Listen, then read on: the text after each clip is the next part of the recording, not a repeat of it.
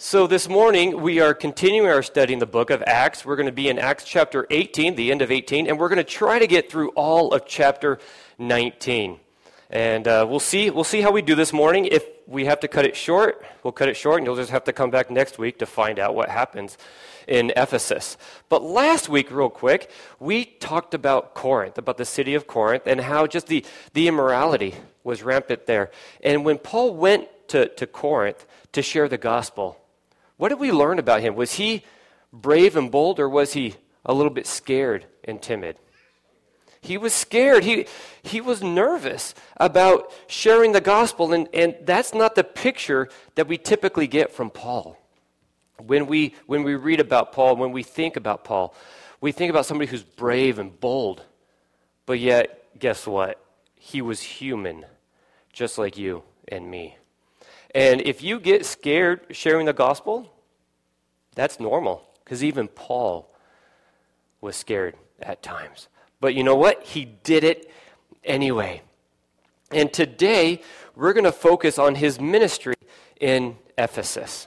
And now, this is his third missionary uh, journey, which really wasn't much of a journey because he traveled basically to Ephesus, or Ephesus. He journeyed there and then he journeys home. Most of his time he spends in Ephesus, about probably about three years he spent there. Not just um, evangelizing, but discipling as well. And as we go through today, we're going to talk about some different types of people um, that was uh, just in ministry in, uh, in Ephesus. Because are all people the same or are all people different?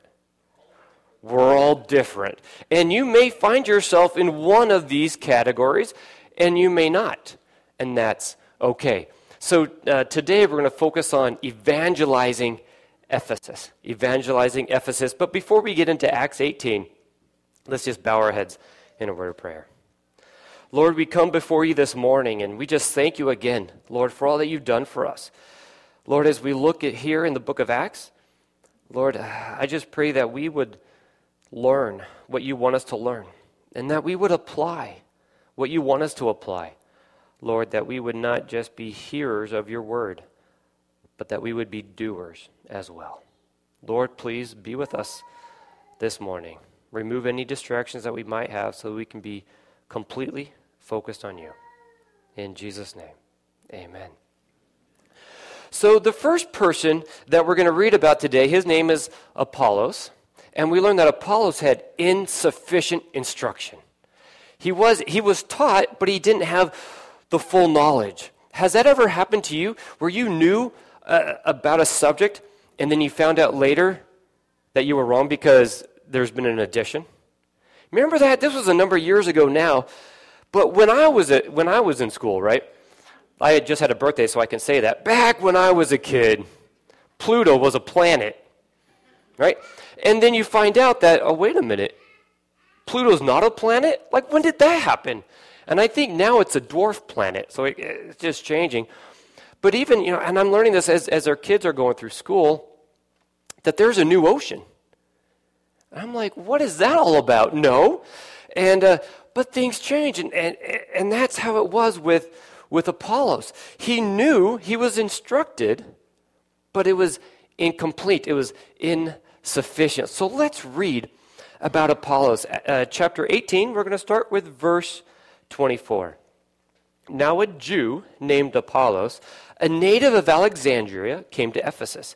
He was an eloquent man, competent in the scriptures.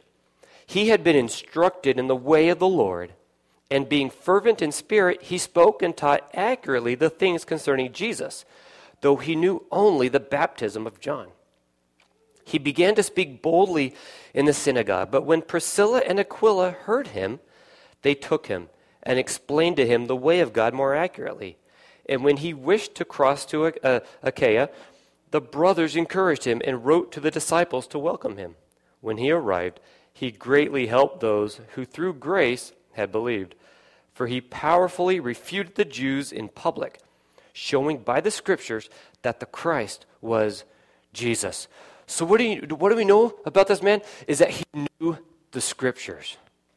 He knew the scriptures. Now, back then, did he have the Old and New Testament to study from? No, just the Old Testament. And he knew it. He was very well educated. But he only knew the Old Testament. But he did also know about Jesus. He knew about Jesus, but he didn't know about the, the baptism of Jesus, the, the baptism of the Holy Spirit. So he had incomplete knowledge. What he spoke was true. And so when, when Aquila and Priscilla, when they heard him speak, they realized, hey, something's missing. So what did they do? They took him aside and they explained this to him. One thing that's amazing about uh, Apollos, even though he was highly educated, is he was willing to be taught. Anybody here know a lot about, well, we'll just say farming? Anybody here know a lot about farming? If somebody comes up to you and says, wow, you really know a lot, but did you know there's a better way to farm? How many of you would be like, yeah, please tell me? Or how many of you would be like, you know what? I've been doing this for a long time. You can't teach me. Is there anybody that would be a struggle? I know for me, it's hard to be taught something that I think I'm, a, I'm an expert at. But here we see Apollos, and he's, he's humble and he's willing to be taught. We, as people, we as Christians, we as believers, should we be willing to be taught? Should we ever come to a place to where, you know what, I already know everything there is to know? You can't teach me anything. That's a dangerous place to be in, isn't it? But we see here Apollos, just a prime example, well taught. He was in Alexandria, a very central source of, of knowledge. And yet, a couple people set him aside and said, Hey, you need to learn about this. And he was teachable. Not only that, but then he was also willing to teach others. And isn't that an example for all of us as believers? Not only should we be willing to be taught, but we should also be willing to teach others. Does that intimidate anybody here to teach somebody else about the Bible? In order to teach, right, in order to be um, a great teacher, you should know your subject, right? If you're trying to teach something that you know nothing about, yeah, that's going to be intimidating. So, how do we get to know more about the Bible? How, how can we get to a place to where we have an idea of what we're talking about.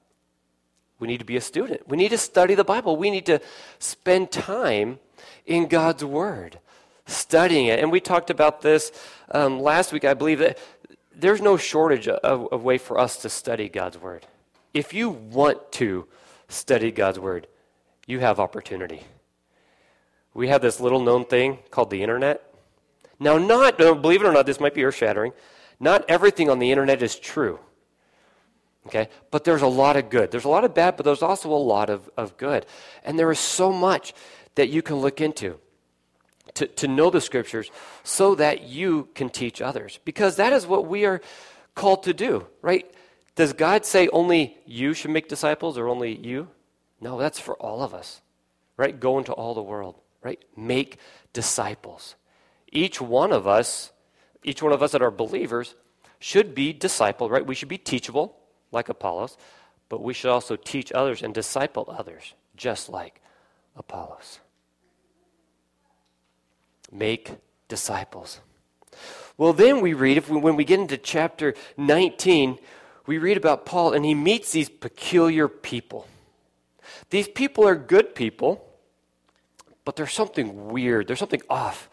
There's something that just isn't quite right. Anybody here peculiar? There's just something just something about you that just isn't quite right. I'm one of them, so I can say that. All right, so follow with me if you would.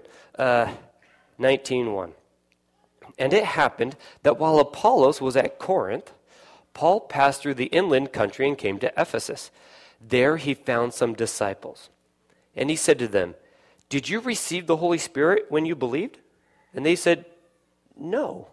We have not even heard that there is a Holy Spirit. And he said, Into what then were you baptized? And they said, Into John's baptism. And Paul said, John baptized with the baptism of repentance, telling the people to believe in the one who was to come after him. That is Jesus. On hearing this, they were baptized in the name of the Lord Jesus.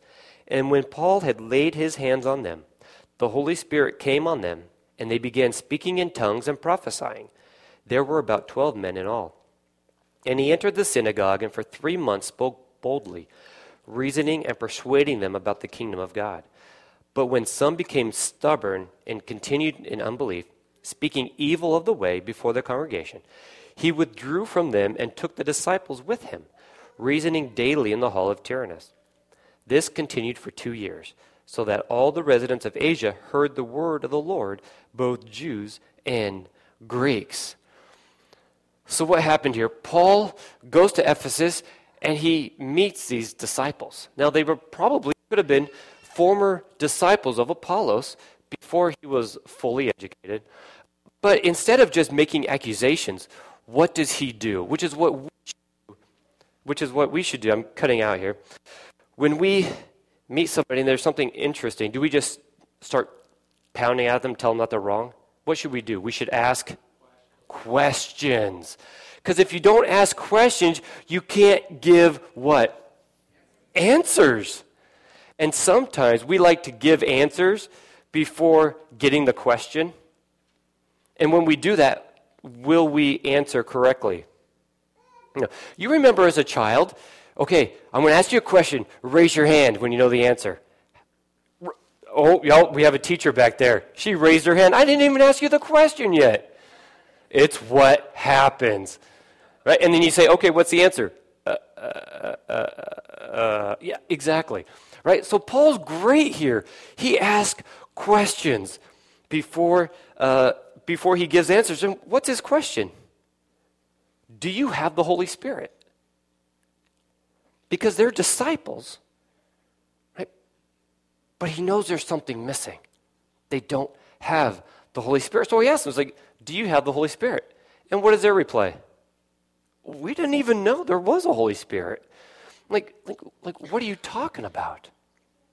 And so, uh, and then he asks, well, how were you baptized?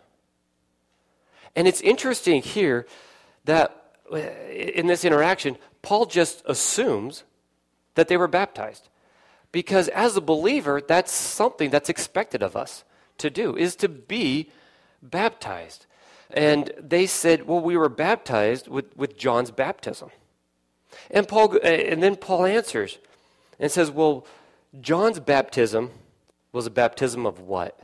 repentance. And we've talked about repentance. Repentance is churning away, it's doing a 180. You're heading in one direction, you repent, you go in the other direction. So that's the baptism of John.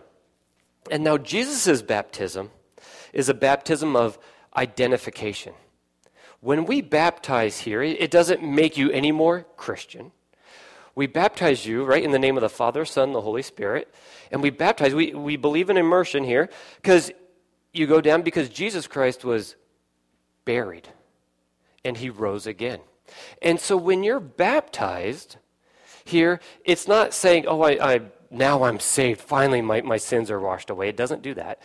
It's just you're making a public proclamation of your faith and saying, I believe that Jesus died and rose again for my sins, and I want to identify with him. But then there's this other baptism that's talked about here, and it's the Holy Spirit's baptism. And I've mentioned this several times, but it's amazing how many times that in Sunday school class we talk about something that we're talking about today in church. And one of the scriptures that we read in Sunday school, we're going to read again this morning, and it's in Ephesians chapter 1, because Ephesians is a letter that Paul wrote to the church of Ephesus. So let's talk about the Holy Spirit's baptism and why it's so important. Uh, Ephesians 1 13 and 14. In him you also, when you heard the word of truth, the gospel of your salvation, and believed in him, were sealed with the promised Holy Spirit, who is the guarantee of our inheritance until we acquire possession of it, to the praise of his glory. So, see, when the baptism of the Holy Spirit is when the believer receives the Holy Spirit, and every believer has the Holy Spirit in this day and age. Remember, Acts is a book of transition.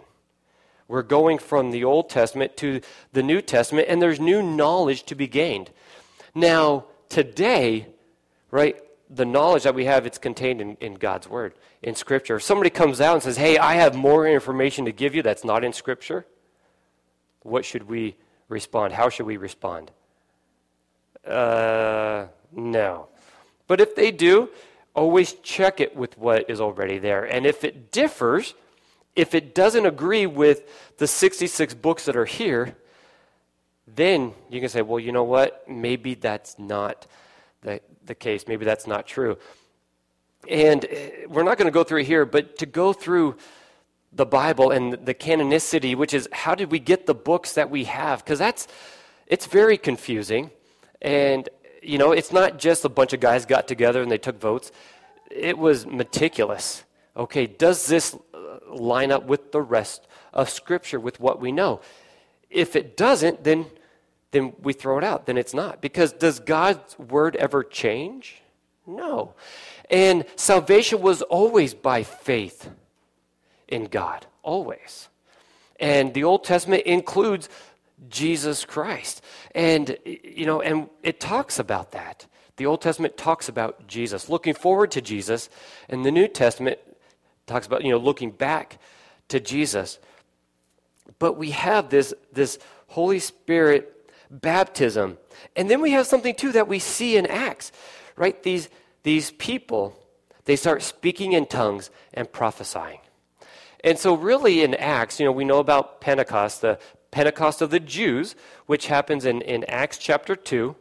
In Acts chapter 8, we have the, the um, excuse me, the Pentecost of the Samaritans. Now, that Pentecost, that when they received the Holy Spirit, it doesn't mention that they spoke in tongues. Um, but then we have in Acts 10, remember Cornelius and the, the, the Pentecost of the Gentiles, and they spoke in tongues and prophesied. And then we have here the Pentecost of the incomplete believers. People believed, but they didn't believe fully. They didn't know about Jesus' resurrection. And not just, well, maybe they knew about his resurrection, but what did Jesus do, have to do in order for the Holy Spirit to come? He had to leave. He had to ascend. Because he said that. He's like, I have a gift, but I can't give it to you unless I leave. So Jesus left. The Holy Spirit came. And now we as believers, we have the Holy Spirit living inside of us. And He's always there. He's, it's a seal, it's a promise. We talked about that in Sunday school. It's a promise. Will the Holy Spirit leave you? No. No. Once He's inside of you, you're, stuck, right? Together. And so we see this, and, and this is the last time in the book of Acts that we see people speaking in tongues and prophesying. It was um, done just to show that, hey, this is something new. This is proof. And we see that through miracles in the Bible, it's to show proof, it's validity of, of the messenger. So, as we continue on, we're going to talk about some uh, people who have an, an inferior influence. People who think they're big stuff, but they're not. Do you know anybody like that? This passage, this passage is great. Um, the Bible is interesting. If you don't think so, you're not reading it. But let's read about um, the sons of the sons of Sceva, starting with verse uh, verse 11. And God was doing God was doing extraordinary miracles by the hands of Paul, so that even handkerchiefs or aprons that he had touched that had touched his skin were carried away to the sick and their diseases left them, and the evil spirits came out of them.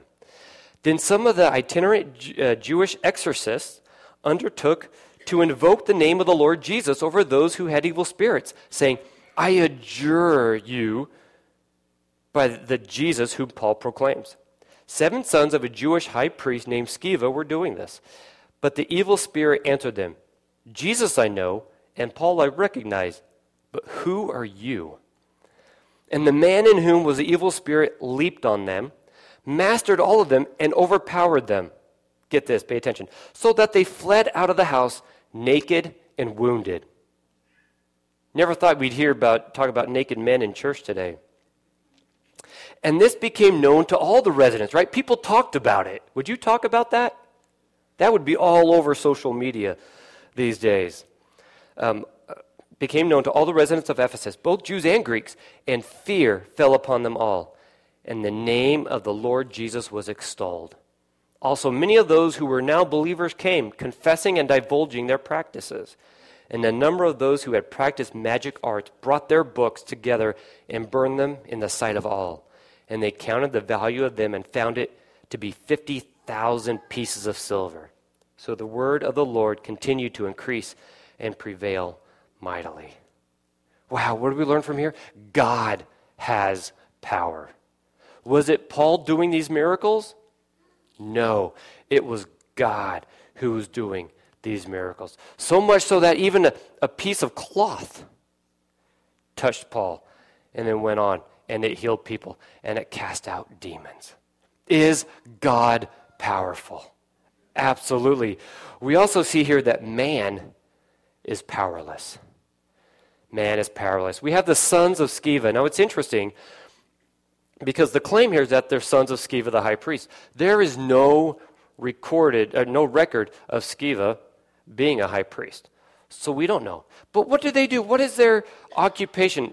They're exorcists, right? That's what they do. So what do they do?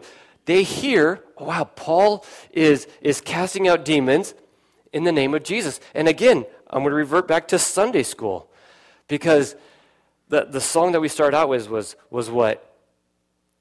The name, right? The name of Jesus. The name of Jesus. So they're like, hey, it works. Let's do that. And what do they do? They, they say this, right? Um, I adjure you by the, by the Jesus whom Paul proclaims. And how does the demon respond? Jesus, I know, right? Paul? Yeah, we've heard of him. We know about Paul. But who in the world are you? We don't know you. We don't know you. Vacation Bible School, a couple of weeks ago, we talked about what? The two kingdoms. The two kingdoms. And it's real. This spiritual warfare is real. And if you're a believer, you're a part in his army. My question for you if you were to do this and a demon respond, would they know who you are? Would they know your name? Would they say, Ah, I've heard of Randy. Greg? I don't know no Greg. Who, who are you? Now, question being Paul, was being Paul easy? If the demons know who you are, it's because you're trouble for them. It's because you are out there doing what God wants you to do. And we know Paul, we know his life. It was anything but easy. Because does Satan, do his, do his demons enjoy somebody who proclaims truth? No. And if you're causing problems, they're going to find out who you are and they're going to try to attack you to discourage you, to keep you from doing what God wants you to do. But if you don't follow God, right, if you don't do what He wants, are you going to be a threat to them? No. No. So if you were to have a conversation with a demon, because our demons are real, they are. And if you were to ever approach one, right, whenever approaches you, and you say, right, in the name of Jesus, I like, well, yeah, we know Jesus, and Jesus can do that. But would they say, okay, because we know you, we know you fight for him? Or would they say, yeah, you know what? I'm looking through our database. Hold on, let me check here. I'm looking up the directory that people were worried about. Yeah, you're not on this list. And then how did the demons respond? They beat them up, right? The one guy beats up these guys, rips off their clothes, and sends them out naked, humiliated. Do we ever try to do things in our own power? How does that work? Usually does not work out very well. But when we do things in the name and the power of Jesus, amazing things can happen. So many times, too many times, we try to do things on our own. We kind of leave Jesus out of it. But man, we need him. His power is amazing. Our power is nothing. Absolutely nothing. And we see here too that God's power brings revival. It's nothing we do, it's what God does. Because when these people try to imitate Paul and they got kicked out, man, word spread. Wouldn't that, if, if that happened in Hughesville or Muncie, would we hear about it? Absolutely. Man, you should have seen it. These guys, they came in, they tried to, to try to kick out this demon, and man, did they get messed up. That would get talked about. And people would realize that, wow, maybe there's something about this Jesus that Paul is talking about. But the revival there is crazy. What happens to these former right um, sorcerers, you know, people who practice spells, which Ephesus was known for? What did they do after they were saved? They, they had a public book burning. And they burned so many books. So, what was the cost here? It says 50,000 pieces of silver. Now, it's hard, to de- it's hard to decipher exactly how much that is worth today. But one commentator that I read said it would take 150 men to work for one year, like whatever your wages are for that year, 150 men to pay for the amount of books that were burned at that time. Can you imagine that? Is that a lot of money? And to think, man, they could have sold it, right? They, they could have done something else with it to make money. No, it's evil. They purged it. And I'm thinking, too, right, in, in my life, how many items do I have in my house I hold on to me, that, that, that I hold on to? that doesn't bring glory and honor to Jesus, that, that's maybe some of my, maybe my former life or a life that I shouldn't partake in that I hold on to. When we look through the lives of the Israelites, they kept getting into trouble because they wouldn't clean house. They kept stuff. Right? They were pack rats. Who anybody here a pack rat? Yeah, it's bad. And I've, I've gotten better. I think I've gotten better because I've thrown two things away. Um, but yeah, it's, it's hard because, oh, I might need this or I might that, you know. But these people, they just got rid of it and they burned it. And the cost was substantial, but they did it. And this last part here, we're going to read about some furious folks, people that just got mad. When you're doing what God wants you to do, will people get upset? Probably. Probably. So let's read. Let's read about uh, Demetrius and, and his anger starting with verse, um, with verse 21. Now, after these events, Paul resolved in the Spirit to pass through Macedonia and Achaia and go to Jerusalem, saying, After I have been there, I must also see Rome. And having sent into Macedonia two of his helpers, Timothy and Erastus, he himself stayed in Asia for a while.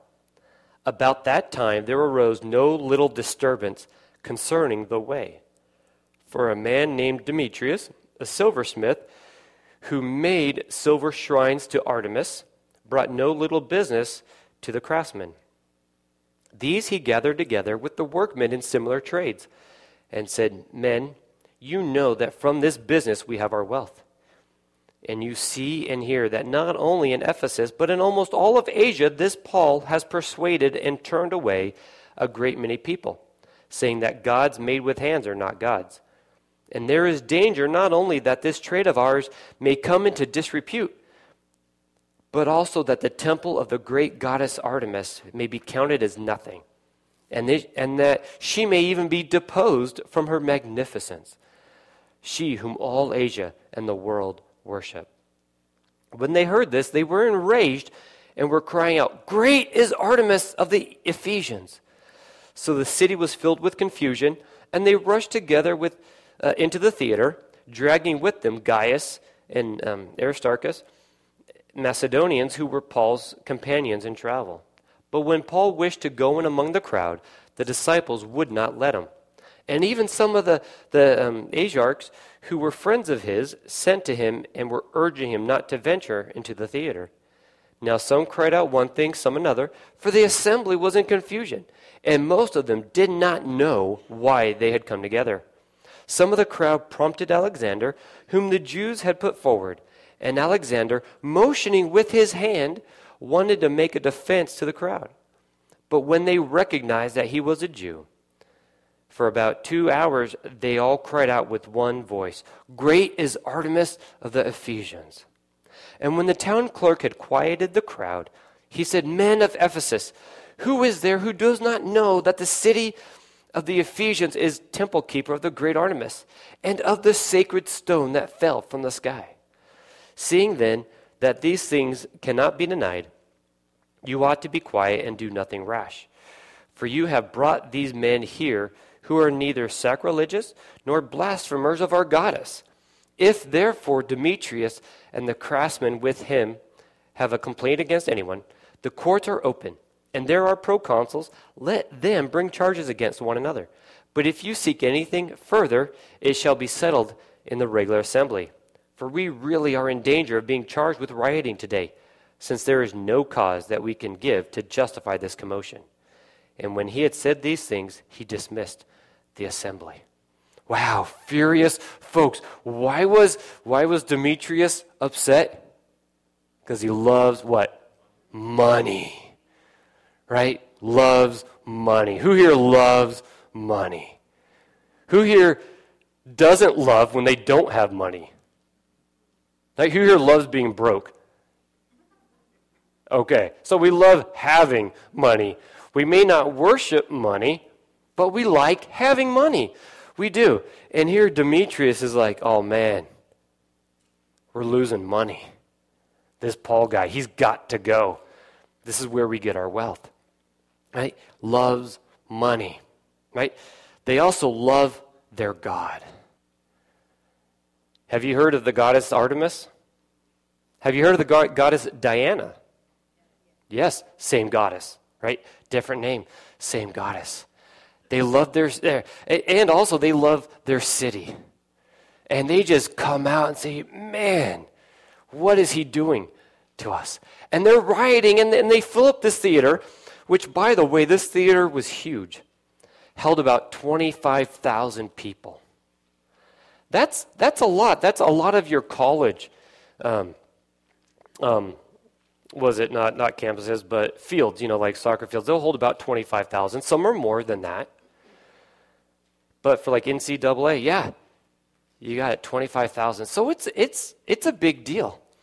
And it's full of people, and they don't even know what they're saying because it's such mass confusion. They're, they're not all in one accord. And they're just talking until they say, What? Great, let me get the wording right here. Great is Artemis of the Ephesians. That's what they can rally behind because that's their identity. It's like when you go to a, a Penn State game, right? You get all people talk about different things, but then what can you do? We are. And then everybody just says, what?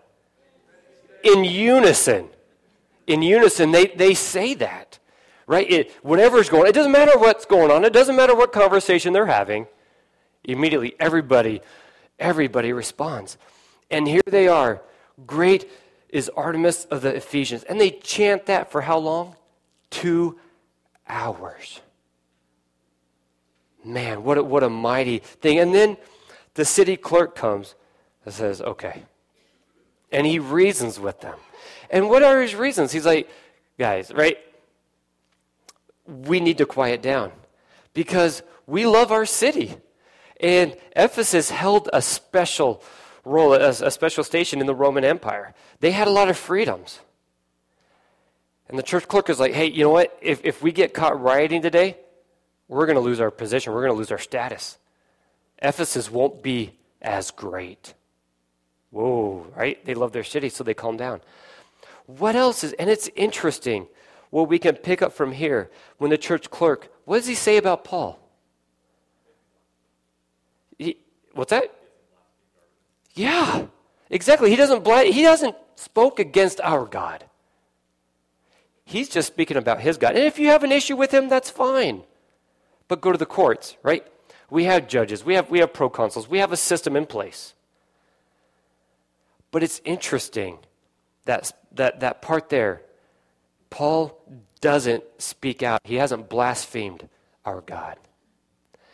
Christians today, from the world's point of view, we're known, right? We're not known for what we believe, we're known for who we attack. When you, and it's, it's tough, it's hard to get away, and I usually don't talk about politics in church, but what do politicians spend most of their time doing? Do they spend their time saying about what they believe, or do they spend their time knocking the other guy? That's, yeah, you know that this person hates this person. You know it. Until later on, they want them to be their VP, and all of a sudden, man, this person's great. That happens all the time. We as Christians should not be like that. We don't need to spend time speaking out against people. We should spend our time doing what? Speaking about Christ and what he's done. Yeah, it'll make people upset, but when they come out at us to attack us, what are they going to say? Nothing, because we didn't do anything against them. We didn't attack them. We're just speaking what we believe. We're just sharing the truth with them. And just what a great example. If Paul had spent this time in Ephesus, you know, these two years, at least two plus years at this point, talking bad about Artemis, what would have happened? It, people would not have listened. Because do you make friends by saying, hey, yeah, what you're doing is dumb? You're, you're stupid for doing that. Is that a, when somebody comes up to you and says, man, what you believe, it's crazy, it's stupid. Does that like, man, I really need to change my ways? Does that encourage you? Or does that just make you hold fast to what? Yeah. And here we have just a perfect example of, of how to witness, how to, to share Christ is we don't talk bad about what they what they're doing, what they believe in. We speak the truth. We speak the truth. And then they'll be like, oh, okay. And so there's so much in here that, that we can learn in, in Paul's ministry in Ephesus. But ask questions, you know, don't just go out and believe, right? What do you believe? You have to believe in, in all of Scripture. You can't just pick and choose, oh, I believe this or I believe that. You believe in all of Scripture. And when Scripture says we should repent from our sins, guess what? we should repent. And just because Paul's baptism was, was a baptism of repentance and Jesus's wasn't, should we still repent? Yeah. And you'll know if you have the Holy Spirit living inside of you because when you do wrong, when you sin, that bothers the Holy Spirit. And it should bother you. And we should strive, right, to do what's right, to make the right decisions. So, yeah, there are uh, some people out there with insufficient instruction. You may be one of them. You probably are. Right? Because no, I am. I've had people come up to me and say, you know what? What you said is right. But it's not all of it. You know what? Was it hard for me to hear? Selfish, it was a little hard, right? But you know what? They were right. They were right. And it's changed. It's changed because I want to give a complete instruction, not just partial instruction. But we need to be teachable. When we, when we meet somebody who doesn't quite believe what we believe, we don't just attack them. We ask them questions. Because do all Baptists believe the same thing? No. No. And sometimes that word Baptist can have a bad stigma to it, doesn't it? Oh, you're a Baptist. Oh, I know about you. Well, no, no, no. Don't make assumptions about me, right? Nobody here likes people to make assumptions about, about who you are. So don't do that. Right? And realize that God has power. You don't. If you try to do anything outside of his power, you're going to fail. And you're going to deal with angry people.